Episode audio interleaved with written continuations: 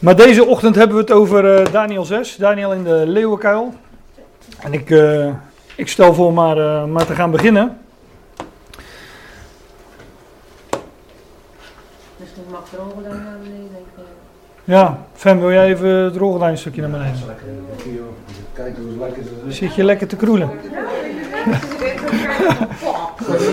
Ze zit daar best. Zo vroeg tenminste van mij wel. En van jou. Daniel in de leeuwenkuil. En uh, dat, is het, uh, dat is hoofdstuk 6 in Daniel. En dat betekent dat we op de helft van, uh, van het boek Daniel gekomen zijn. Dat we zijn op de helft van het boek Daniel gekomen. En um, ja, dit, hiermee sluiten we ook ongeveer de reeks zondagschoolverhalen, Bijbel, kinderbijbelverhalen om het zo te noemen, wel af. Want de, de tweede deel van Daniel uh, is wat, uh, wat anders van opzet. Hoewel Daniel 7 ook nog wel in een enkele kinderbijbel komt, voorkomt. Maar daarna houdt het wel op. Maar ik dacht, laat ik uh, om te beginnen nog even jullie geheugen opfrissen waar we het tot nu toe over gehad hebben. Daniel 1, dat is al lang geleden. Dat is volgens mij ergens eind, eind vorig jaar eind vorig jaar, ja, zal ergens in november geweest zijn. Dat is uh, Daniel 1, dat was Daniel aan het Hof van Babel. Hè, toen, hij, uh, toen hij een ander menu nam dan de andere. Daniel uh, 2, dat lange hoofdstuk met die droom over dat beeld van Nebukadnezar. Daar hebben we het inmiddels zo vaak over gehad, omdat het ook wel iets is wat, wat, wat terugkeert in, in Daniel. Daniel 3, dat was ook een beeld van Nebukadnezar, maar dat andere beeld, dat helemaal van goud was, um, en waar de drie vrienden van Daniel uh, niet voor bogen. En toen werden zij in die uh, brandende oven geworpen. En daar kwamen zij gewoon weer uit.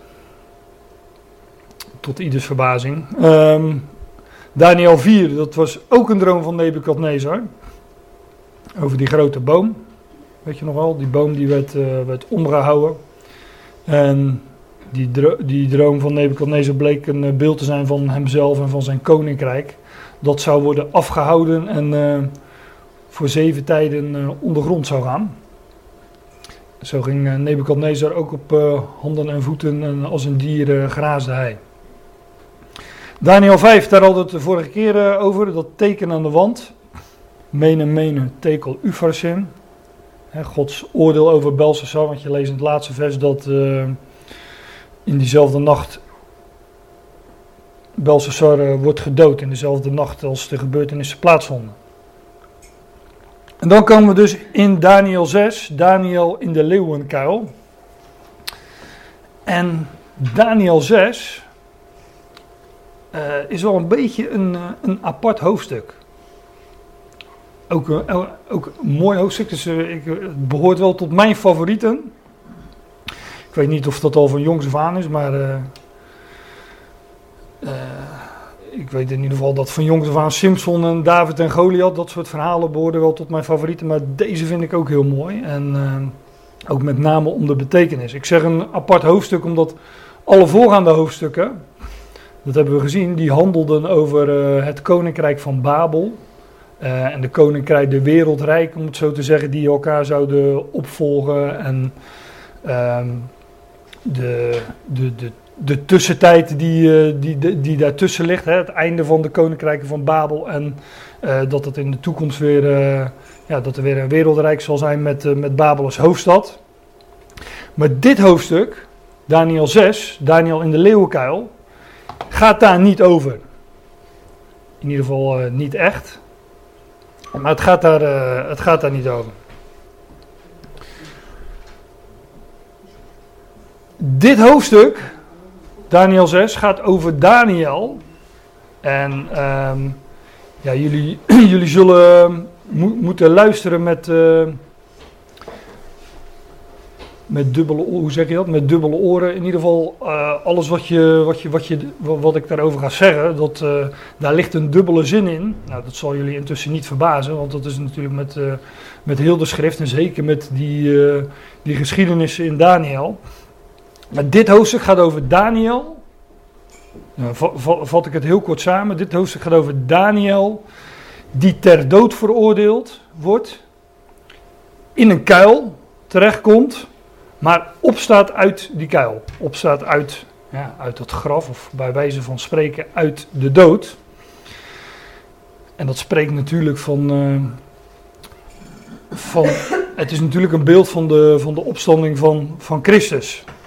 Daniel in de leeuwenkuil, ik, ik ga het op voorhand eh, ga ik het zeggen. Dat praat straks wat makkelijker als we het hoofdstuk doornemen.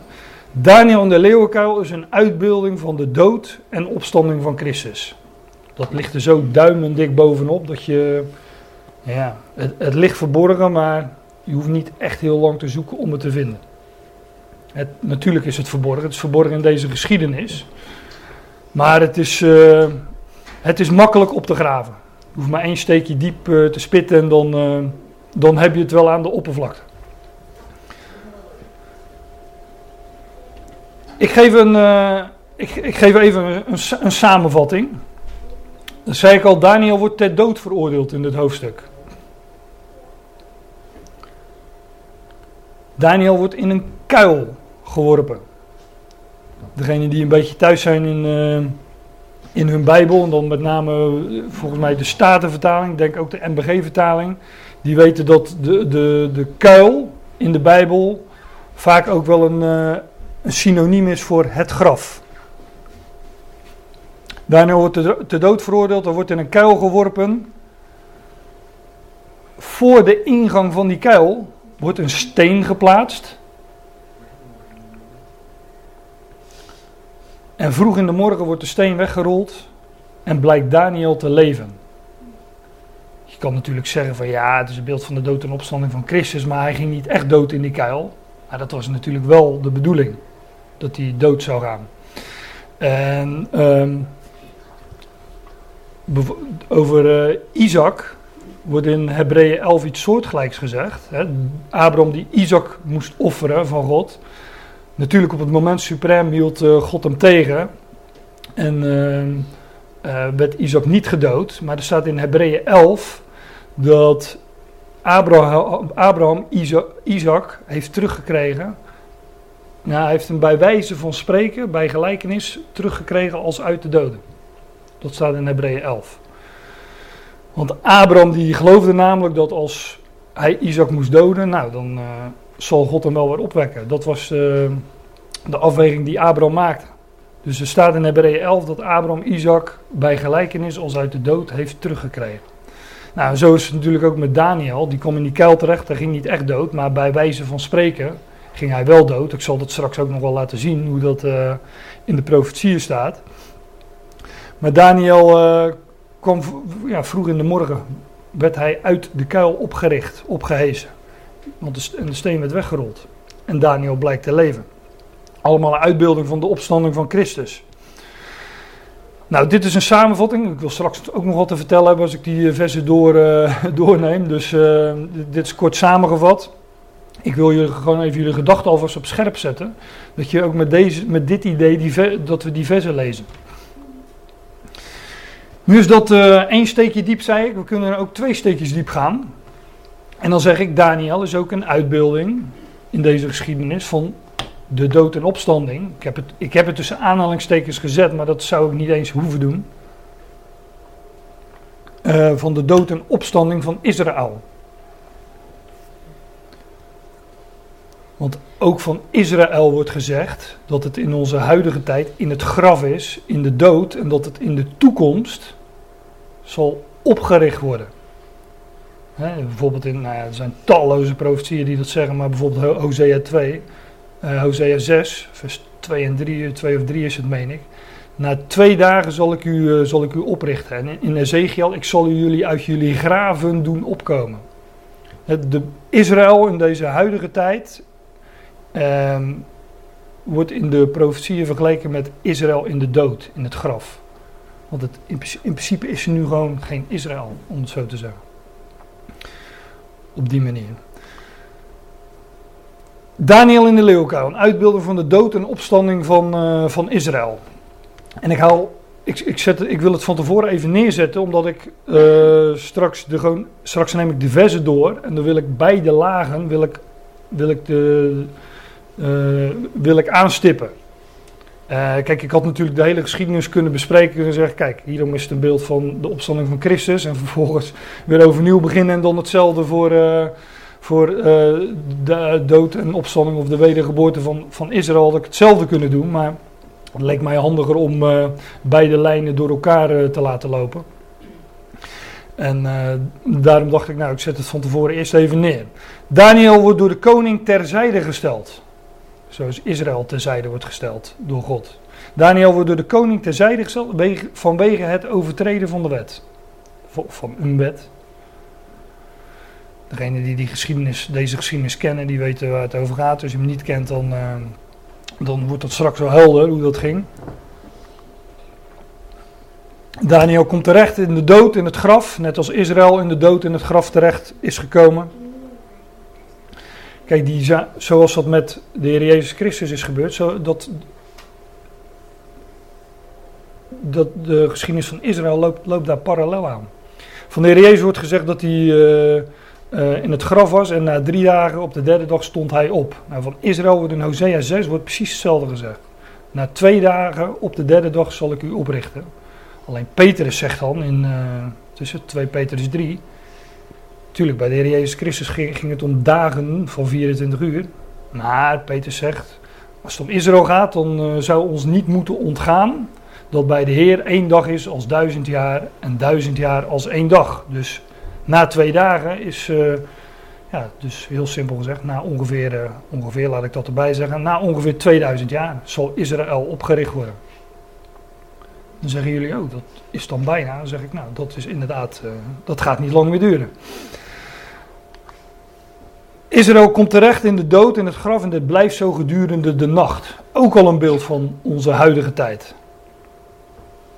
een, volk dat in duisternis wandelt, zal een groot licht zien. Uh, wij zijn kinderen, wij, het is wel nacht, zegt Paulus, maar wij zijn kinderen van het licht. Of wij schijnen als sterren in de nacht. Nou, ga zo maar door. Als de dag aanbreekt, leeft Daniel. En als de derde dag aanbreekt, die derde dag van duizend jaar, ja, dan zal ook Israël herleven. Nou, dat uh, vooraf, zeg maar. En dan gaan we nu gewoon naar uh, Daniel 6 vers 1. Daniel 6, vers 1, daar staat: Darius de Meder ontving het koningschap toen hij ongeveer 62 jaar oud was. Darius is. Uh, um, ik dacht dat ik opgeschreven had wat het betekende, maar dat is, dat is nogal. Uh, uh, die vertaling schijnt nogal lastig te zijn. Ik zie Fred, die gaat gelijk zoeken, geloof ik. Uh, daar, nee, ik weet niet meer precies wat het betekent, maar volgens mij, uh, ik heb er zo'n boekje staan waar heel veel namen in staan. En die weten het ook niet altijd. Maar in ieder geval, Darius, daar zegt men van, dat is meer een, een titel dan, een, dan de naam van iemand. Zoals Ahasveros dat ook is. Er zijn dus een aantal Dariussen en een aantal Ahasverossen in de geschiedenis terug te vinden. Nou, Darius is de meder en ook van Medië of Meden, de Meden en de Perzen, weet men uh, van, van, kijk, van Perzië, van Perzië weet men wel wat dat betekent. Pes, Peres. Maar de, de Meder, daarvan is ook de betekenis uh, ja, niet helemaal zeker. De, de beste en de enige verklaring die ik ervan gehoord heb, is dat Meden te maken heeft met ons woord midden. En Darius de Meder was een, eh, een, koning in het koninkrijk van de Meden en de Perzen. En Peres, Peres, betekent breuk. Dus het midden en de breuk. Nou, ik zei net wat over de geschiedenis van Israël. Hè, dat Gods handelen met Israël onderbroken is. Daar is een breuk in ontstaan door het ongeloof van Israël. God doet nu een ander werk. Dat vinden we ook wel enigszins terug in, eh, in Daniel. Maar in ieder geval die geschiedenis met Israël, die is middendoor gebroken. Die is hè, midden, meden en, en per, peres is breuk. Het is midden doorgebroken. Er is een breuk in ontstaan. En God zal in de toekomst, na twee dagen van duizend jaar, de draad met Israël weer oppakken. Nou, daar, eh, als je het mij vraagt, vangt deze geschiedenis daar meteen mee aan. Darius de Mede. Hij ontving het koningschap toen hij ongeveer 62 jaar oud was. Dus die breuk, Darius de Meder van het koninkrijk van de Mede en de Pers, heeft alles te maken met, ja, om het zo te zeggen, met de pauze. Die is ook dubbelzinnig, hè? de pauze in het handelen, in Gods handelen met Israël en Paulus. Die naam heeft ook weer alles met pauze te maken. Maar hier, uh, hier wordt ook nog eens gezegd dat hij 62 jaar oud was. Je zal zeggen van, nou, lekker belangrijk hoe, hoe oud die man was. Of, uh, nou ja, dan zat hij tegen zijn pensioen aan. Of uh, dan had hij al met de fut gekund. Maar wat boeit het ons hoe oud die man was toen die, toen die koning werd? Nou, omdat dat getal 62 er niet voor niks staat. 62 komt in de, in de, vinden we drie keer in de schrift. Eén keer in een opsomming in 1 Kronieken 26. En 1, 1 Kronieken 26, daar gaat het over een, ik heb dat even opgeschreven, 62 mannen, kloeke mannen van Obed Edom. Obed Edom, uh, daar gaan we het nu niet over hebben. Maar de andere keer dat we de 62 vinden, is ook in Daniel. Namelijk in Daniel 9. Daniel 9. Kennen jullie Daniel 9, de 70 jaarweken van Daniel? Ja, dat is echt een begrip natuurlijk in, uh, in de profetie. Maar daar staat dit. Vanaf het uitgaan van het woord om terug te doen keren. Wij weten uit eerdere, ja, uit Daniel, maar wat we hier eerder besproken hebben, dat het volk van Daniel, het Joodse volk, het volk van Juda, in ballingschap was in Babel. En dat, daar zou een einde aan komen. Dat lezen we in Daniel 9. Dus in Daniel 9 wordt, uh, buigt Daniel de knieën en gaat hij in gebed. Want Daniel wist dat de periode van ballingschap beëindigd zou worden binnenkort. Hij wist dat de jaren van ballingschap vervuld waren. En Daniel gaat er in gebed. En nou ja, daar, daar, daar, en dan krijgt hij meteen een nieuwe profetie. En hij zegt van het uitgaan van het woord om terug te doen keren. Dus, en om Jeruzalem te bouwen of te herbouwen tot aan Messias de vorst, zijn zeven weken en 62 weken. Ik ga op het hele verband verder niet in. Misschien doen we dat nog wel een keer.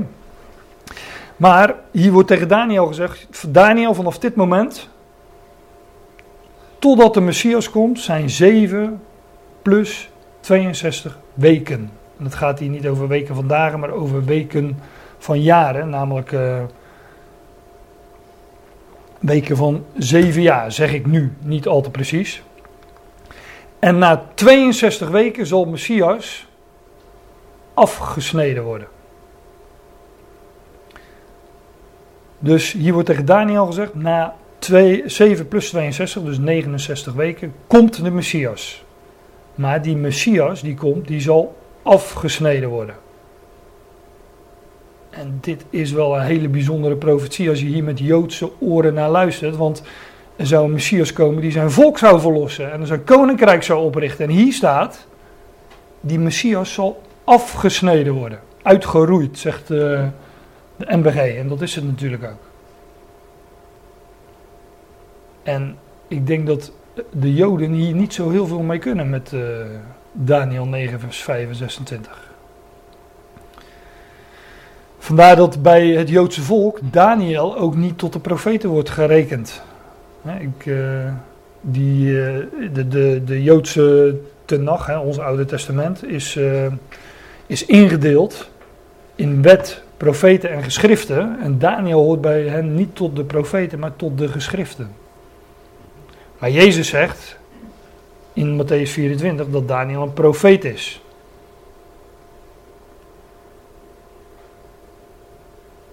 En hier profeteert hij dat de Messias zou komen, dat, maar dat de Messias zou worden afgesneden, uitgeroeid.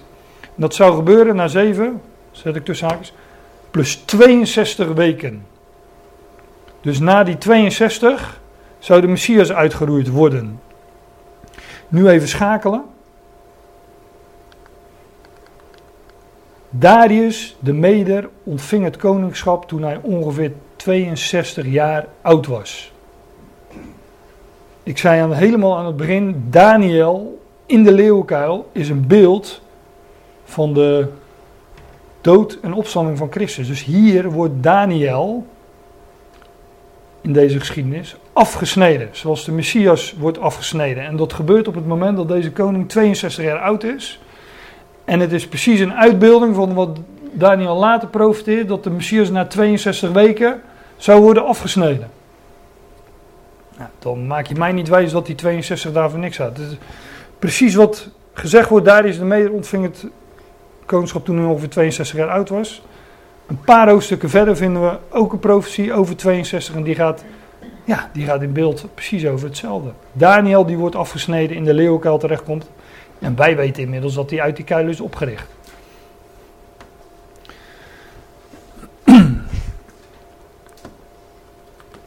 Daar gaat Daniel 6 dus over, over de Messias die zou worden afgesneden. En overigens ook, om gelijk die tweede lijn uh, uh, daarop te wijzen, ook Israël werd afgesneden. Vanwege hun ongeloof werd het volk Israël afgesneden. Staat zelfs in Romeinen 9 is het, meen ik. God zal een afgesneden zaak doen. Ik weet niet hoe het precies verder staat, maar ook dat gaat over, het, uh, over dat volk.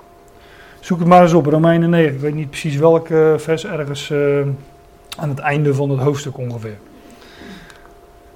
Het behaagde Darius, vers 2. Het behaagde Darius over het koninkrijk 120 stadhouders aan te stellen.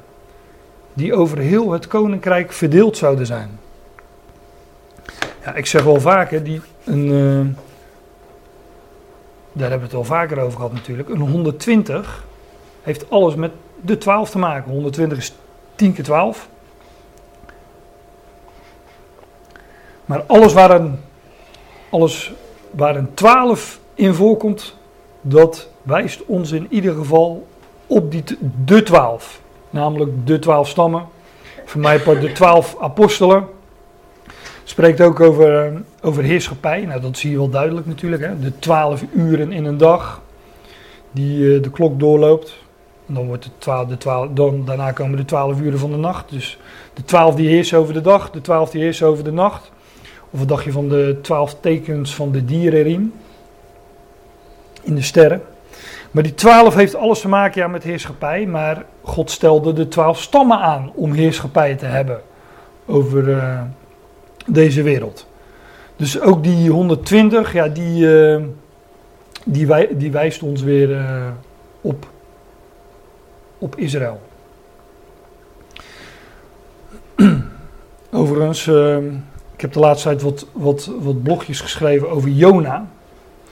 En ook in Jona vinden we precies diezelfde lijn terug die we in dit hoofdstuk ook vinden. Jona was drie dagen en drie nachten in de buik van de vis. Jezus zegt, ja, dat is een uitbeelding van de zoon des mensen die drie dagen en drie nachten in het hart van de aarde zal zijn. Uh, maar Jona is ook een uitbeelding van Israël dat in de zee, namelijk onder de volkeren terechtgekomen zou, onder de volken terecht zou komen, dood zou zijn in het graf, in het watergraf, en daar uh, vervolgens weer zou opstaan. In het laatste hoofd, in, het, in het allerlaatste vers van Jona, lees, dat maar eens een keer na, daar wordt bijvoorbeeld over 120.000 gesproken. Er zit ook die 12 in, 120.000. En er staat met, nu zeg ik het geparafraseerd. Jona die was daar heel verdrietig over, die wonderboom, weet je wel. Die wonderboom in, uh, die uh, plotseling opkwam en waar hij lekker onder de schaduw zat en waar een worm aanvrat en die boom verschroeide in, uh, binnen één dag weer. En Jona die rouwde over die wonderboom. Maar God zegt, joh, je, je rouwt nu over een boom waar je niet aan gewerkt hebt, niks aan gedaan hebt en die in één dag is gekomen en één dag weer gaat. En een, een, de stad Nineveh heeft meer dan 120.000 inwoners en zou ik mij daar dan niet over ontfermen? Zo eindigt het boek Jona, met die, uh, met die vraag, zo ongeveer, geparafraseerd. Dus God zegt eigenlijk daar op een verborgen manier: joh, ik heb nog wel wat meer op het oog dan die 120.000. Oftewel, ik heb nog wel wat meer op het oog dan de 12. Gewoon als uitbeelden van dat God allen op het oog heeft. En door Jonas' ongehoorzaamheid, door Israëls ongehoorzaamheid, ging redding naar de natie. Want God had heel, de, heel, zijn, heel zijn wereld, heel zijn schepping op het oog. Nou, dat, uh, daar spreekt die twaalf dus uh, allemaal van. Het gaat altijd over, uh, over Israël.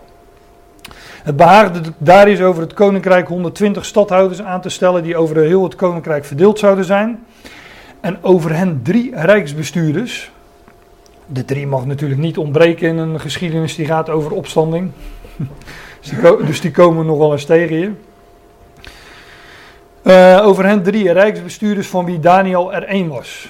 Aan hen moesten die stadhouders verantwoording afleggen, opdat de koning niet benadeeld wordt. Pet. Toen overtrof deze Daniel de rijksbestuurders en de stadhouders, omdat er een uitzonderlijke geest in hem was. De koning overwoog hem over heel het koninkrijk aan te stellen.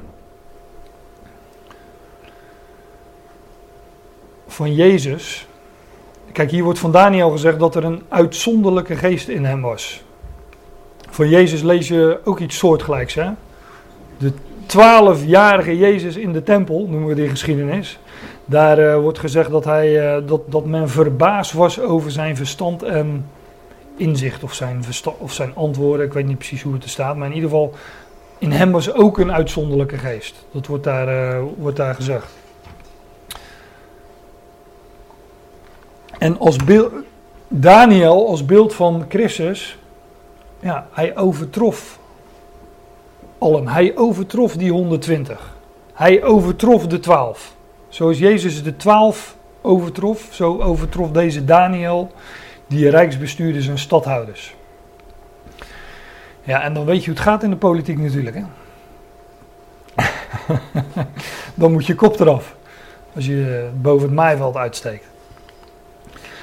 Daarop gingen de rijksbestuurders en de stadhouders zoeken naar een grond voor een aanklacht tegen Daniel in zaken het koninkrijk.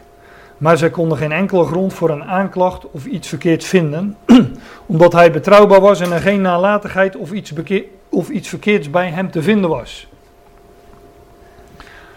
Nou, ik, wat ik elke keer ga doen, is ik leg er even, even ik leg er uh, telkens een vers uit de evangelie naast. Die, die, ja, die, die overeenkomsten liggen er zo dik bovenop. Bijvoorbeeld in Matthäus 26, hè, hier wordt, dit wordt gezegd van Daniel in Daniel 6 vers 5. In Matthäus 26 lezen. Van toen af zocht hij, Judas, een geschikte gelegenheid om hem over te leveren. De overpriesters en de oudsten en heel de raad zochten een valse, een valse getuigenverklaring tegen Jezus, zodat zij hem zouden kunnen doden. Maar zij vonden niets. Nou, dat wordt ook over Daniel zochten. Ze, zochten naar iets, maar ze konden niks vinden. En als het over Jezus gaat, dan zei uh, Pilatus, was het geloof ik, of was het Herodes, voor mij Pilatus, die zei ook van ja, ik vind geen schuld in deze man. Ze konden niets vinden. Nou, dat was bij Daniel dus ook, uh, ook het geval. Van toen af zocht hij Juda, Juda, uh, Judas, gaat ook over uh, het Joodse volk. Hè. Judas, is een, dat is Grieks, de Hebreeuwse naam is gewoon Juda. Hij is een beeld van dat Joodse volk. Zoals het Joodse volk de Heer Jezus Christus overleefde, zo leefde deze Judas hem over. Toen zeiden de mannen, Daniel 6 vers 6, wij zullen tegen de, deze Daniel geen enkele grond voor een aanklacht vinden, tenzij wij iets tegen hem vinden in de wet van zijn God. Zo kwamen deze rijksbestuurders en stadhouders eensgezind bij de koning en zeiden het volgende tegen hem. Koning Darius leeft tot in de Ionen. Leeft tot in eeuwigheid staat er in de meeste vertalingen. Ik denk, ik zal toch eens laten zien hoe dat er echt staat. Lo, olamim, de olam is de eeuw en de olamim dat zijn de eeuwen of de Ionen, tijdperken. Al de rijksbestuurders van het koninkrijk, de machthebbers, de stadhouders, de raadslieden en de landvoogden zijn na onderling beraad van mening dat er een koninklijk besluit moet worden opgesteld en een verbod moet worden bekrachtigd dat al wie binnen 30 dagen een verzoek zal richten aan welke god of mens ook, behalve aan u, o koning, in de leeuwenkuil zal worden geworpen. Nou, dit is de list waarmee die 120 stadhouders tot de koning komen. Omdat ze in Daniel geen schuld vinden. En dus ehm, zoeken ze zelf maar een, uh, een wet op waaronder hij veroordeeld kan worden. En ik hoop dat jullie dit ook beluisteren met uh, dubbele oortjes. Want van Jezus lezen precies hetzelfde. Die, uh, ja, ze konden inderdaad geen schuld in hem vinden. Maar zij, hier stellen deze mannen hun eigen wet op. Net als wat de Joden deden in de tijd van Jezus. Kijk, Jezus lag continu in de clinch met die fariseeën en schriftgeleerden met name. Ja, en ook die uh, Sadduceeën weet ik veel allemaal. Maar al die godsdienstige stromingen, daar lag hij mee in de clinch. En niet omdat Jezus de wet van Mozes niet onderhield, maar omdat zij hun eigen wetten, het judaïsme, uh, hadden. En uh, ja, daar, uh, daar, zijn gedrag strookte niet met, met hun eigen wetten, met hun eigen wetten die zij hadden opgericht. Nou, hier zijn het ook die mannen die hun eigen wet oprichten. En op grond daarvan zal Daniel veroordeeld gaan worden. Nou, dat is natuurlijk een. Uh, het is niet zo heel moeilijk om daar een beeld te zien van wat we later lezen in het Nieuwe Testament. Ja, er is ook nog zoiets. Dat al wie binnen 30 dagen een verzoek zal richten aan welke god of mens ook, behalve nu ook koning in de leeuwenkuil zal worden geworpen. Ik denk, ik, ik dacht gisteren, ik schrijf een aantal uh, geschiedenissen waar het getal 30 allemaal voorkomt, zal ik eens opschrijven. Toen kwam ik op Simpson en toen dacht ik, hé, hey, ik heb wel eens bijbelstudie gegeven over Simpson. Misschien heb ik daar nog wel een diaatje van. En die had ik nog, dus ik heb het mezelf gemakkelijk gemaakt. Maar de 30, voordat ik naar die dia klik, de 30 heeft van alles te maken met onze tijd. Dat vinden we in de typologie, vinden we dat ook telkens weer terug. 30 spreekt van de verborgenheid. En ik zei, net, ik zei zojuist al dat de Heer Jezus Christus werd afgesneden, maar Israël werd ook afgesneden. En in deze tijd handelt God niet met Israël, maar doet hij een ander werk onder de natie, maar dat is verborgen. En die 30 spreekt van verborgen dingen. Oh, eerst even dit nog. Want dat is ook, uh, dit, je vindt het dus sowieso terug in de geschiedenis van Jezus. Hè, een van de twaalf die Judas, een van de twaalf, Juda, Iscariot, Judas Iscariot. Die ging naar de overpriesters en zei: Wat wilt u mij geven als ik hem aan u overlever? En zij kenden hem 30 zilverstukken toe. Dus ook in de geschiedenis van Jezus vind je die 30 weer terug. Maar ik liep al even op, de, op mijn eigen muziek vooruit. Die 30 spreekt ook van de verborgenheid. Um, na de 30 worden verborgen dingen openbaar. In de Bijbel. De 30 spreekt van verborgenheid. Nou, ik, ik, laat er een paar zien en dan zal ik er wat, wat toelichting op geven. 30. Jozef was 30 toen hij onderkoning werd. Daarvoor zat hij verborgen in een huis bij Potifar, verborgen in een gevangenis, verborgen in een kuil. Op zoek naar zijn broers, weet ik veel allemaal. Maar toen hij 30 werd, toen werd hij verheerlijk. Dus hij was 30 jaar lang verborgen. En die, wat we vinden in de geschiedenis van Jozef, dat hij verborgen was bijvoorbeeld in de gevangenis, waar hij dromen uitlegde. Net als Daniel, weet je wel, die ook dromen uitlegde. Ja, dat, dat spreekt van onze tijd. Waarin God zijn werk met Israël gepauzeerd is. En waarin God een ander werk doet. Namelijk uh, dromen uitleggen aan, uh, aan de schenken. Ja, ook aan de bakker, maar uh, de bakker is de oude mens die is dood en de nieuwe mens die leeft. Maar daar, uh, daar gaan die geschiedenissen over. Jozef was 30 jaar toen hij onderkoning werd. Aaron wordt 30 dagen beweend. Ik klik gelijk de volgende erbij, want Mozes werd ook 30 dagen beweend. En Aaron is natuurlijk uh, net als Mozes een beeld van Christus, allebei in een andere hoedanigheid. Mozes was koning, Aaron was hoge priester. Maar bewenen of rouwen spreekt ook van, uh, ja, van dingen die, die worden onderdrukt, die zijn verborgen. Uh, hoe bedoel je dat nou? Jij zag dat Jozef was koning. En nee, jij zei Mozes was koning? Of verstond ik dan verkeerd? Ja, Mozes, Aaron was hoge priester. Aaron was de hoge priester. Uit zijn, uit zijn familie kwam ook het hoge priesterlijk geslacht. Jozef was de koning. Eh, ja, maar jo Jozef en, eh, en Aaron, dat, kijk, Mozes en Aaron die staan echt naast elkaar. Ja. Hè, het was Mozes die eh, niet zo heel goed wist wat hij moest zeggen, dus toen kreeg hij een mond. en dat was zijn broer Aaron. Dus die twee waren eigenlijk één. Die spraken met één mond. Alleen, ze hadden wel allebei een andere hoedanigheid. Aaron was de priester, de hoge priester. En Mozes, hoewel hij volgens mij geen koning wordt genoemd, vervulde wel in ieder geval die functie van koning. Hij was de leider van het volk. Maar zij worden 30 dagen beweend. En eh, nou, spreekt als je mij vraagt ook van, eh, want dat was na hun dood, hè? Dat, dat lijkt me logisch. Dat was na hun dood. En zoals Christus stierf, zo volgde daarna, zo, zoals, zoals Christus stierf, stierf Aaron, stierf Mozes. En Aaron en Mozes werden 30 dagen beweend. Na hun dood. En na die 30 jaar, dan uh, komt er wat nieuws. Zoals Jozef 30, die 30 jaar verborgen was. En na die 30, ja, toen stond hij op. En werd hij koning. Onderkoning. Enzovoort. Dit is ook een goeie. Simpson, die gaf aan zijn metgezellen,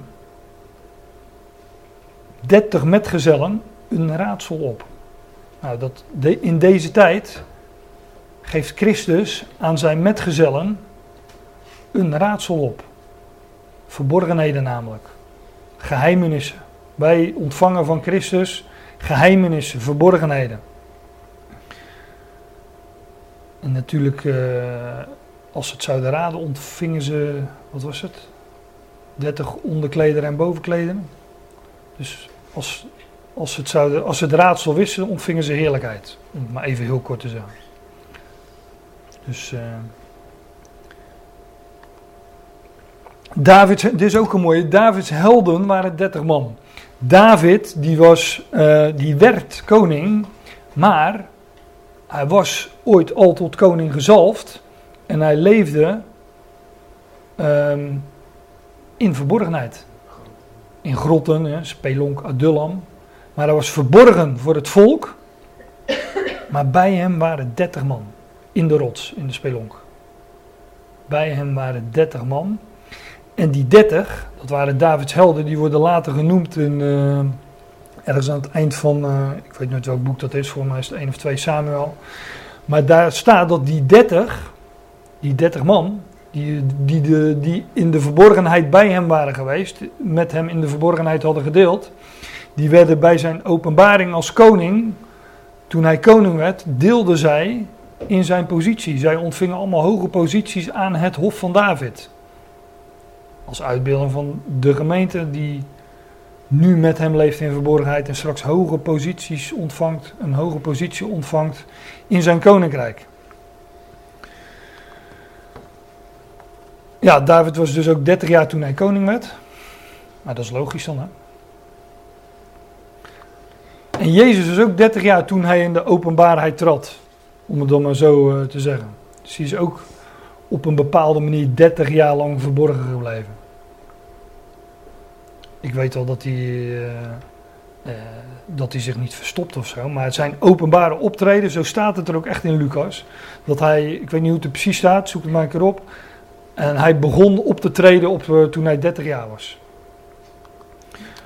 Nou, dat, dat, ik had er nog heel wat meer kunnen noemen over 30 mensen op ezels en weet ik veel allemaal. Maar ik wil het hier maar bij laten. Maar zoek het maar eens na. Je komt altijd, je komt altijd op beelden van hetzelfde.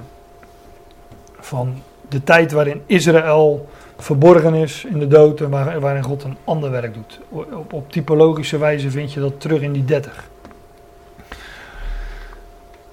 Nou, dat uh, mocht dus 30 dagen geen ander verzoek gedaan worden tot, uh, tot de koning dan tot iemand dan tot de koning. En dan wordt er tegen hem gezegd door die mannen, nu dan koning, stel het verbod op en onderteken het bevelschrift, dat niet veranderd mag worden volgens de wet van Meden en Pessen, die niet mag worden herroepen. En dat is nog steeds een uitdrukking hè, in onze eh, bij ons. Meestal zeggen we dan van nou het is geen wet van mede en persen, dus eh, eh, we kunnen daar. Hè? Dus we kunnen daar nog wel onderuit. Maar een, wet van mede en persen is dus echt iets waar je niet onderuit kunt. Die, eh, die koning, deze koning Darius, hè, wet is wet. Eh, bevel is bevel, wilde ik bijna zeggen, maar dat is weer een ander verhaal. Wet is wet en deze koning was dus onderworpen aan zijn eigen wetten. Kijk, koning Nebukadnezar was gewoon een alleenheerser, die, die deed echt wat hij wilde. Maar deze koning had al minder macht. Hij was onderworpen aan zijn, uh, aan zijn eigen wetten. Dat vind je ook in de schrift, hè. Voorwaar, voorwaar ik zeg u, totdat de hemel en de aarde voorbij gaan, zal er niet één jota of één titel van de wet voorbij gaan, totdat het alles geschied is. Zo, ook van de wet wordt dat gezegd. Die wordt niet herroepen. Daarop ondertekende koning Darius het bevelschrift en verbod.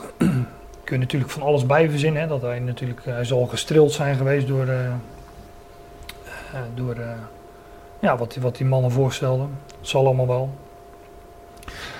Staat er niet bij, maar toen Daniel te weten, toen, het is ook leuk, toen Daniel te weten kwam dat dit bevelschrift ondertekend was, ging hij zijn huis binnen. Nu had hij in zijn bovenvertrek open vensters in de richting van Jeruzalem.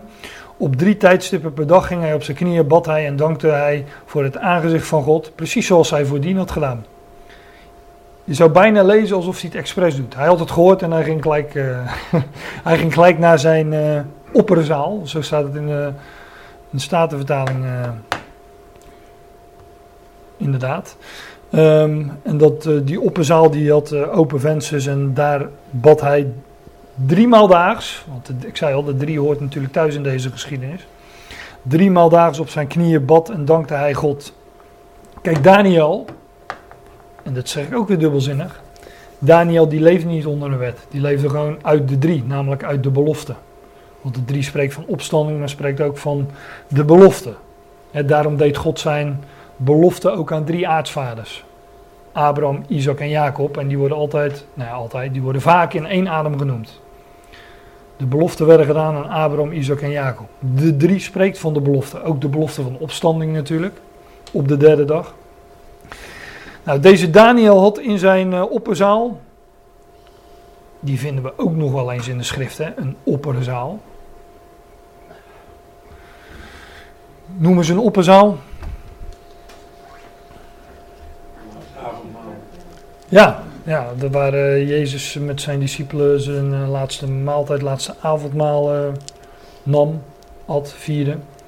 Maar waar dus ook bijvoorbeeld de voeten gewassen werden van de discipelen.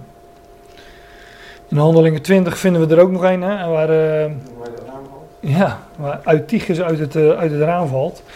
Dat is mooi, want daar staat dat Paulus, je weet wel van de pauze, Paulus die strekte daar zijn reden uit tot, uh, tot middernacht en zat Eutychus zat in het venster. En een venster is om uitzicht te hebben. Maar Eutychus die viel in slaap. Eutychus, ik weet, zijn naam betekent iets met goed, want ui is goed, maar wat het precies betekent weet ik even niet meer. Maar Eutychus is daar een beeld van Israël, die in het raam zat, uitzicht had moeten hebben, hadden ze niet. Nee, ze viel in slaap. En hij viel dood hij viel naar beneden en hij was dood. Tenminste, dat dachten ze. Maar Paulus ging eh, ook even naar beneden en die zei van. Uh, die, die omarmde hem even of iets dergelijks. En die zei van nou dat, dat komt wel weer goed. En toen Paulus klaar was, toen bleek hij inderdaad toch, toch te leven. Is natuurlijk een prachtig plaatje van onze tijd waarin de boodschap van Paulus, de apostel van de natie, actueel is. Waarin Paulus zijn reden uitstrekt tot middernacht. En Eutychus, die uitzicht had moeten hebben, ja, die is, hoe staat het in de profetie over Israël? Dat uh, hun ogen zullen toegestopt worden. Ze zullen niet zien en niet horen ook. En uh, nou, zoals Daniel die leeuwenkuil terechtkomt, zoals Jona in de zee terechtkwam en in die vis. Drie dagen en drie nachten. Zo, en zoals Eutychus uit het raam viel, slapend en wel een uh, dood neerviel. Zo is Israël deze, in deze tijd dood. En ja, wij luisteren net als die anderen naar, naar Paulus. Die zijn reden uitstrekt tot middernacht. En wij vallen niet in slaap. nou, daar gaat dus die opperzaal uh, allemaal over. Dat is ook altijd een uitbeelding van, uh, van, van onze tijd, van hemelse dingen, van hoog vertrek. Um, wilde ik daar nog meer over zeggen? Laten we maar gewoon verder gaan. Toen verzamelden deze mannen zich en troffen Daniel aan, biddende en smekende voor het aangezicht van zijn God. Ja, die waren daar natuurlijk niet toevallig, die mannen. Die, uh, die zochten uh, iets om hem te beschuldigen. Toen naderden zij voor de koning en zeiden: Hebt u niet een verbod ondertekend dat iedereen die binnen 30 dagen een verzoek zou richten aan welke god of mens ook, behalve aan u, o koning, dat hij in de leeuwenkuil zou worden geworpen? De koning antwoordde en zei: Dat woord staat vast volgens de wet van Meden en Pezen, die niet mag worden herroepen. Toen antwoordden, zij, antwoordden en zeiden zij in de tegenwoordigheid, in de aanwezigheid van de koning: Daniel, Daniel, een van de ballingen uit Juda, heeft op u, o koning, en op het verbod dat u ondertekend hebt, geen acht geslagen. Maar op drie tijdstippen per dag doet hij zijn gebed. Fred, ik heb het geteld. Hier staat voor de derde keer staat hier drie. en uh, de, de, de, de, de drie komt drie keer voor in dit hoofdstuk. Dus uh, dit is dan ook de laatste keer. Maar dat hadden we kunnen verwachten. Het gaat over opstanding, over dood en opstanding. Dus de drie ja, komt ook drie keer voor. Dus op zich uh, niet onlogisch. Zou je kunnen verwachten. Um, ja, en Daniel die volgt de ingestelde wet niet, hè? maar hij, uh, hij leeft uit die belofte, net als de Heer Jezus Christus. Hij volgde die ingestelde wetten van, van de twaalf niet, van, van het Joodse volk niet. Nee, zoals Daniel die van de 120 stadhuis niet volgde. Nee, hij leefde uit de belofte, uit de drie. En hij deed gewoon zijn gebed uh, drie keer per dag. Toen de koning dit woord hoorde, nam hij het zichzelf zeer kwalijk. En hij zette zijn hart erop om Daniel te verlossen. Tot zonsondergang spande hij zich in om hem te redden. Ja, want die, uh, die koning was, uh, was zeer gesteld op Daniel.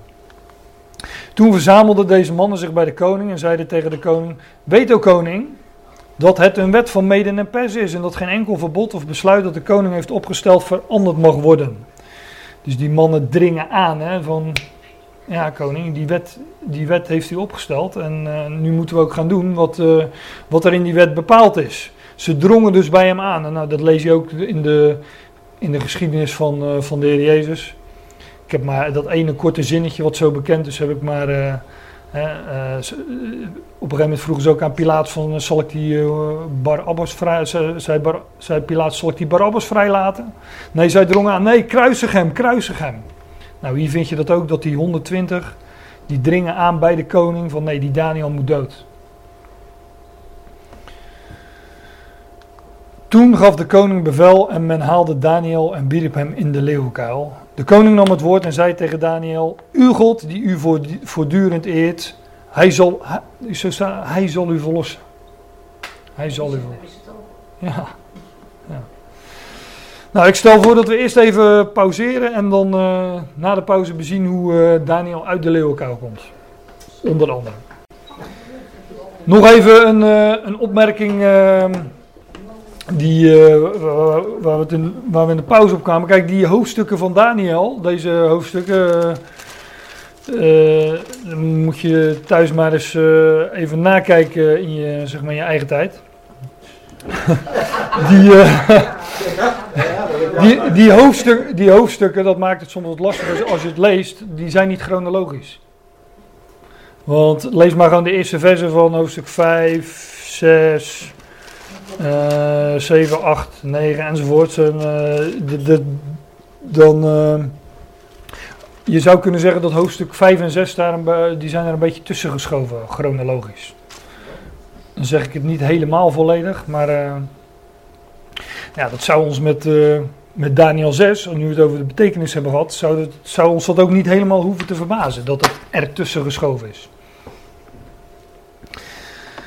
Um, maar dat uh, dus even een, uh, als voetnoot, zeg maar. Wij waren gebleven in, uh, in vers 16. Waar die mannen dus aandringen bij de koning. um, nee, daar waren we niet gebleven. Voor mij heeft iemand aan mijn knoppen gezeten. We waren gebleven bij vers 17. Ehm, daar staat dus, dat heb ik er even, nog wel even bijgezocht. In de meeste vertalingen staat, staat hier trouwens ook, mogen hij eh, jou verlossen, of dat hij jou verlossen, of wat dan ook. Maar er staat echt, hij, hij verlost jou. Dus uh, voor zover ik dat dan, uh, maar dan vertrouw ik even op die interlineaire hier. Die koning was blijkbaar toch wel uh, van overtuigd dat hij verlost zou worden. Die bevrijdde u. Ja, maar dat is een, hoe noem je dat? Ja, nou, volgende wijze, of in ieder geval de wens wordt uitgesproken dat hij u verlossen. Mogen hij jou verlossen? Maar ja, als ik dat zo zie, dan staat er toch echt hij. Uh... Precies, ik zeg, ga je goed. Ja, dan uh, hopen we dat het diegene goed gaat. Ja. Blijft voor ons mensen toch een vraag of het dan ook echt, uh, echt zo is. Zou je dat bedoeld hebben dan? Op die ja, weet ik niet. Dat is een, er staat er staan dat die verlos je. Ja. ja. betekent gebiedende wijs. Ja, ja, dat kan ook nog. Gebiedende wijs. Ja. Nou ja, die. Uh, zoek die maar eens na. um, ik heb ook niet. Uh, sowieso geen verstand van Hebreeuws, maar in ieder geval niet genoeg om hier een uitspraak over te doen. We gaan gewoon verder met vers 17. Toen gaf de, ko de, koning bevel, men haalde Daniel en bied hem in de leeuwenkuil. Daar heb je hem dus, hè, de leeuwenkuil. Uh, nou, dan nam de koning het woord en zei tegen Daniel: Uw God die u voortdurend vereert, hij zal u verlossen. Of dat hij u verlossen, mogen hij u verlossen. Maar die leeuwenkuil, daar, uh, ja, dat is natuurlijk een centraal punt in, uh, in deze geschiedenis.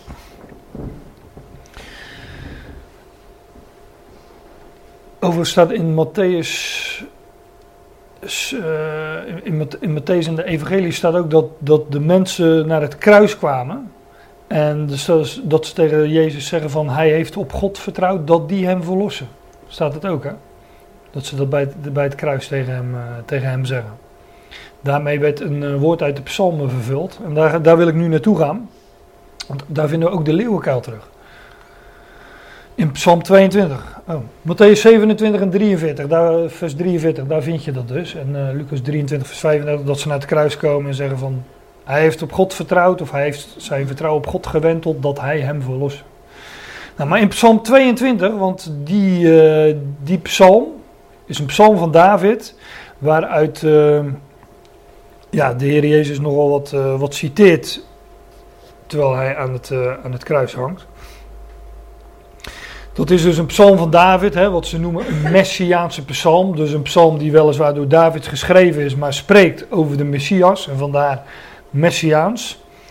Um, ja, dat is wel echt een psalm waar, uh, waar het er uh, duimendik bovenop legt, ligt.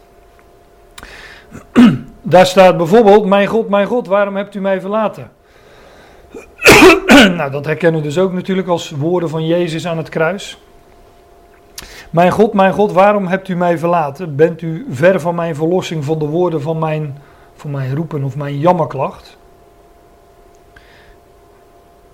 Toen de Heer aan het kruis hing, toen was God ook uh, ver van zijn verlossing. Hij, hij werd wel verlost, maar niet van het kruis. Hij werd pas verlost op de derde dag toen God hem uh, uit de doden opwekte.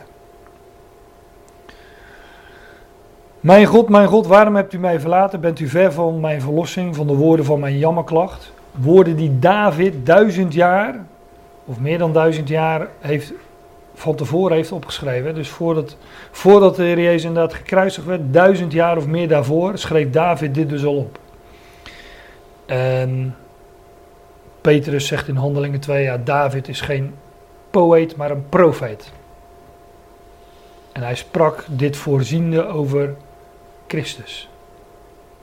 Nou, deze woorden zijn ook, uh, David sprak dit voorziende over Christus. Over de dood en opstanding van Christus. Allen die mij zien bespotten mij. Zij trekken de lip op, zij schudden het hoofd en zeggen: Hij heeft zijn zaak op Jahweh gewenteld. Laat die hem bevrijden. Dat, dit zijn die woorden die je in de, bij het kruis ook terugvindt. En uh, die de koning ook tegen Daniel zegt. Zij hebben hun muil tegen mij opengesperd als een verscheurende en brullende leeuw. Die leeuw is in de. Kijk, we kennen allemaal de leeuw uit de stam van Juda, dat is Christus. Maar we kennen ook Satan die rondgaat als een briesende, brullende leeuw. Die, eh, je zou kunnen zeggen dat, dat Satan, hoe noemen ze die, die noemen ze toch wel de aap van God. Dus hij aapt, hij aapt dat gewoon vaak na. We, we kennen de verhoogde slang in de woestijn. En Jezus zegt tegen Nicodemus dat eh, zoals Mozes de slang in de woestijn verhoogd heeft, zo moet ook de zoon des mensen verhoogd worden. Opdat, eh want al zo lief God de wereld, hè, Johannes 3 vers 16, dat al wie op die slang ziet, namelijk op Christus, die zal eh, gered worden. Nou, dus die slang die spreekt van Christus, maar wij kennen ook de slang uit de hof, dat is Satan. We kennen de leeuw uit de stam van Juda, maar we kennen ook de verscheurende en brullende leeuw of de briesende leeuw en dat is Satan. Nou, hier wordt de vijand, de vijanden worden ook hier voorgesteld als, als een leeuw en, de, eh, en met name de, dood eh, vinden we daar ook in, eh, in terug uitgebeeld. Ze hebben een mijl tegen mij opengesperd als een verscheurende en brullende leeuw, want honden, heidenen namelijk, het gaat over Jezus, hè, de, de honden, de Romeinen.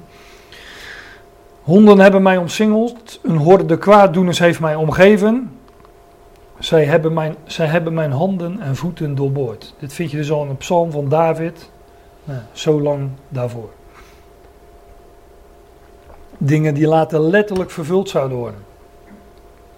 Ze hebben mijn handen en mijn voeten doorboord.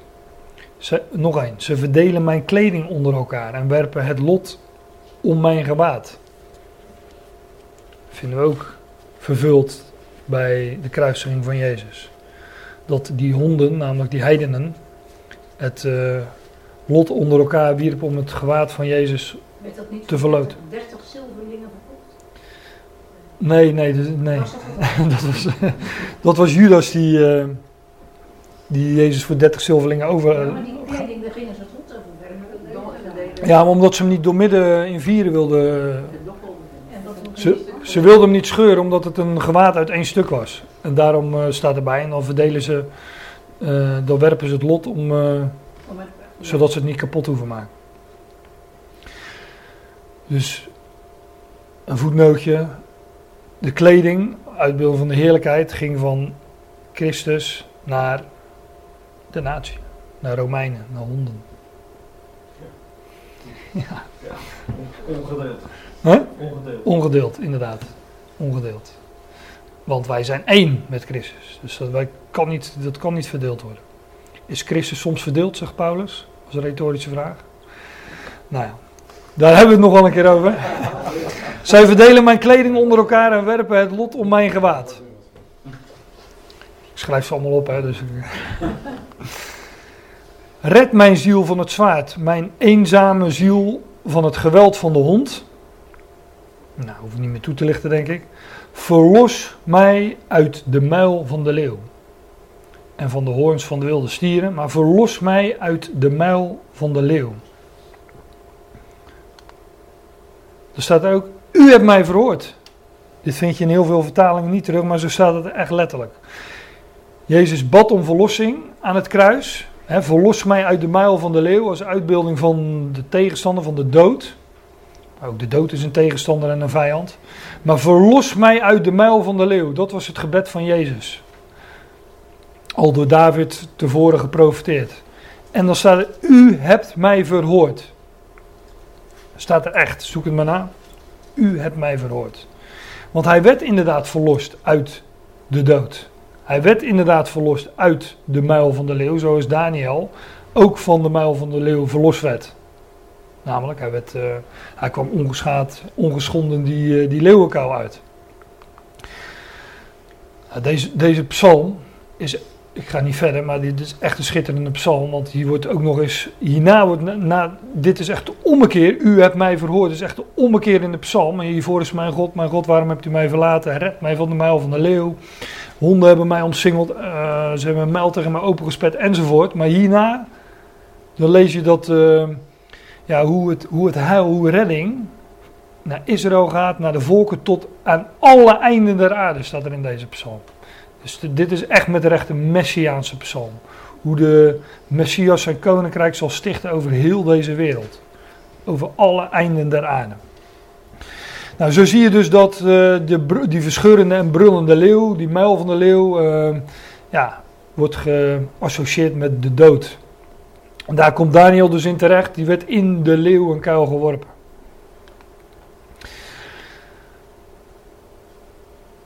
Nou, Daniel is in de leeuwenkuil geworpen. en dan lezen we in vers 18. En er werd een steen gebracht. En op de opening van de kuil gelegd. De koning verzegelde die met zijn ring en de ring van zijn macht hebben, zodat de maatregel met betrekking tot Daniel niet veranderd kon worden. De steen werd, ervoor, werd voor de opening gebracht en op de opening van de kuil gelegd. Ja, als je, dat, dat, dat kan je toch niet ontgaan dat, dat, dat we dat in de evangelie ook, eh, ook beschreven vinden. En Jozef, dat is niet de vader van Jezus, maar Jozef van Arimathea. Jozef nam het lichaam in ontvangst. Er zijn nogal wat Jozefen, maar nou, daar gaan we het niet over hebben. En Jozef nam het lichaam in ontvangst, wikkelde het in zuiver fijn linnen, legde het in zijn nieuwe graf, dat hij in de rots uitgehakt had. Dus dat is ook een soort eh, grot, spelonk, een, een- ja, een kuil, eh, noem het maar. En nadat hij, nadat, hij, nadat hij een grote steen voor de ingang van het graf gewenteld had, ging hij weg. Dus er werd een grote steen voor het graf van Jezus graf gewenteld, gerold. Net als er bij Daniel een steen gebracht wordt en op de opening van de kuil eh, wordt geplaatst.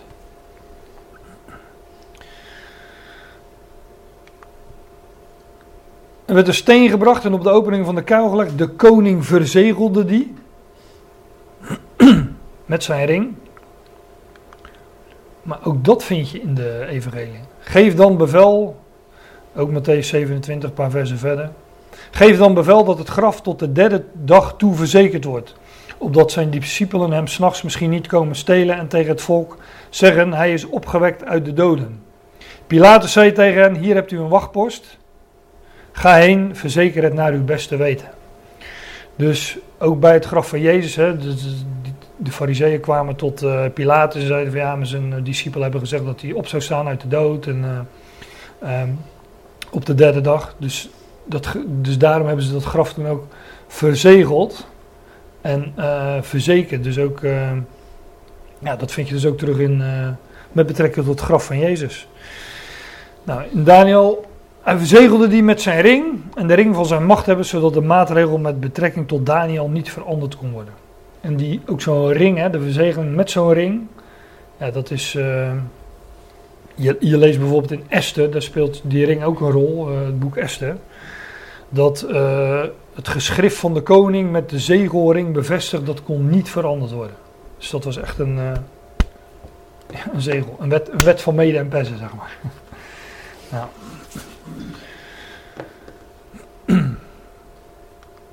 Toen vertrok de koning naar zijn paleis. De nacht bracht hij vasten door. Geen enkele vorm van vermaak liet hij zich brengen. Ik weet niet wat hij dan normaal deed s'nachts, maar. Jullie eh, denken voor, nee, maar die mensen lieten zich vaak voorlezen. Ook dat weet ik uit het boek Esther. Dus eh, misschien dat jullie aan andere dingen dachten. Hè? Ja, een verhaaltje voor het slapen gaan. ja. Lieten zich voorlezen uit de kronieken. Ik zie aan sommige gezichten dat ze aan andere dingen dachten. Aan nachtelijk vermaak.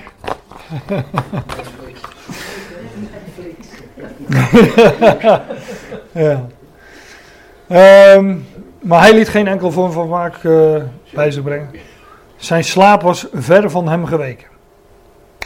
Vroeg in de morgen, vers 20, toen het licht werd, stond de, stond de koning op. Nou, dat, eh, ja, haastig vertrok hij naar de leeuwenkuil. Ik heb, ik heb er eh, een plaatje een, bij gedaan, dat, dat moet genoeg zeggen toch? Vroeg in de morgen, toen het licht werd, nou dat, dat lees je ook allemaal in de evangelie, het was vroeg in de morgen, toen het eh, licht aan het worden was, stond, stond, was Jezus opgestaan, stond hij op. En hier staat de koning op. Eh, dit plaatje is wel mooi, hè? Ik hou van die eigenlijk heel simpel plaatje. Graf, steen weggerold, zonnetje erboven, vroeg in de morgen. Zegt alles natuurlijk. maar voor degene die, eh, die echt een bonnetje erbij wil hebben, niet per se een plaatje. Op de eerste dag van de week gingen zij heel vroeg in de morgen naar het graf.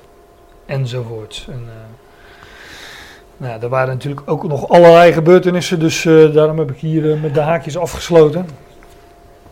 Maar vroeg in de morgen, toen het licht werd, stond de koning op en haastig vertrok hij naar de leeuwenkuil.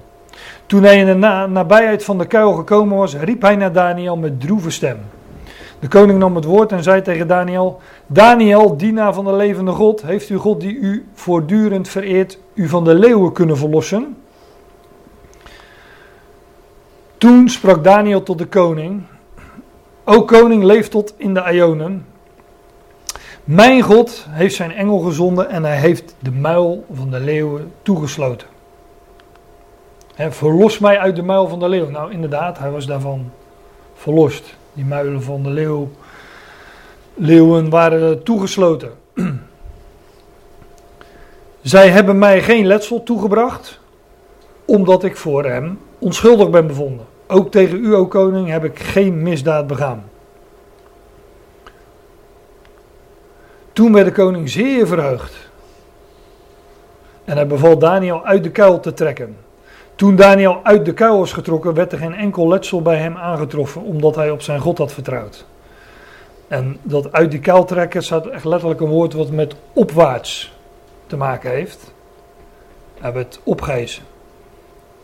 Dus eh, ik denk dat dit plaatje eh, wel klopt ongeveer, dat het echt een kuil geweest was eh, waar hij uit opgericht moest worden. En dat werd hij dan ook. Hij werd eh opgehezen. Als beeld van de opstanding van, van Christus. En ik zeg er nogmaals bij eh, Israël dat nu in de dood is. Onder, onder de oppervlakte.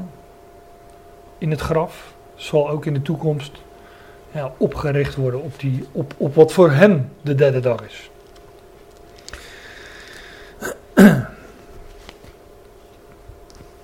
Ja, er staat er nog, er werd geen enkel letsel bij hem aangetroffen, omdat hij op zijn God had vertrouwd. Ook dat je van, eh, van Christus.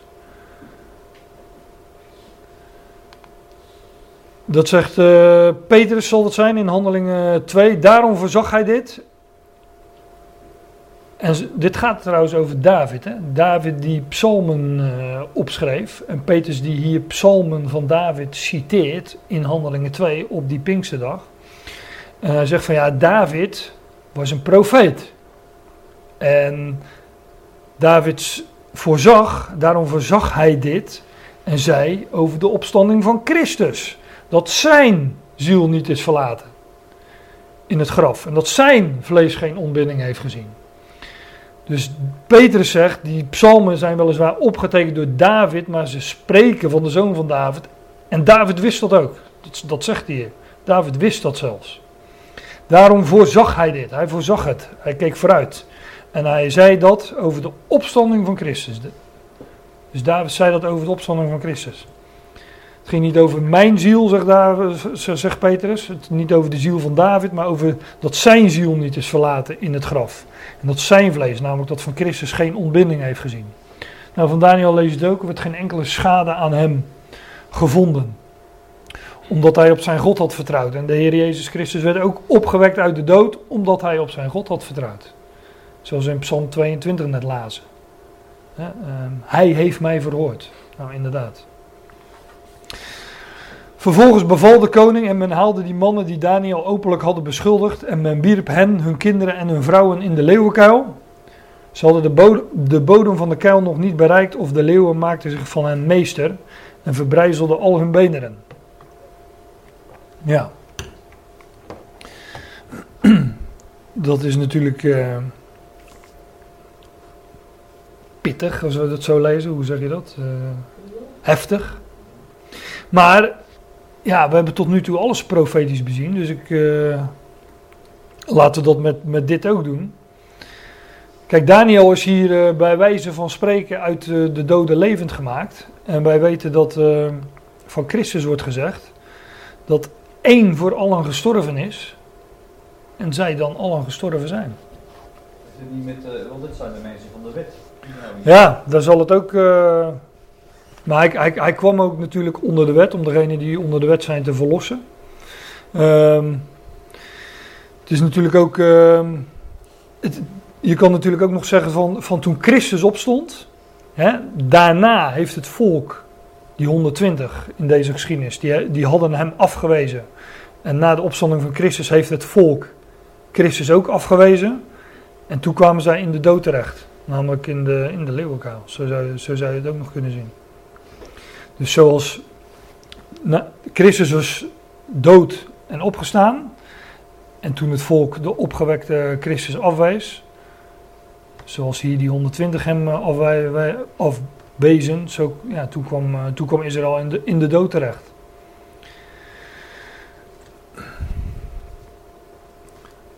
Toen schreef de koning Darius aan alle volken, natie en talen die op heel de aarde wonen: Mogen uw vrede toenemen.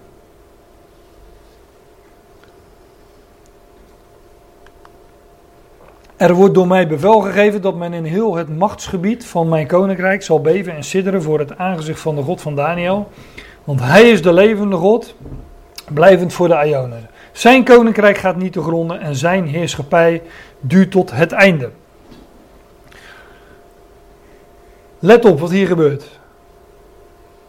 Dit is mooi. Er was een verbod uitgeschreven.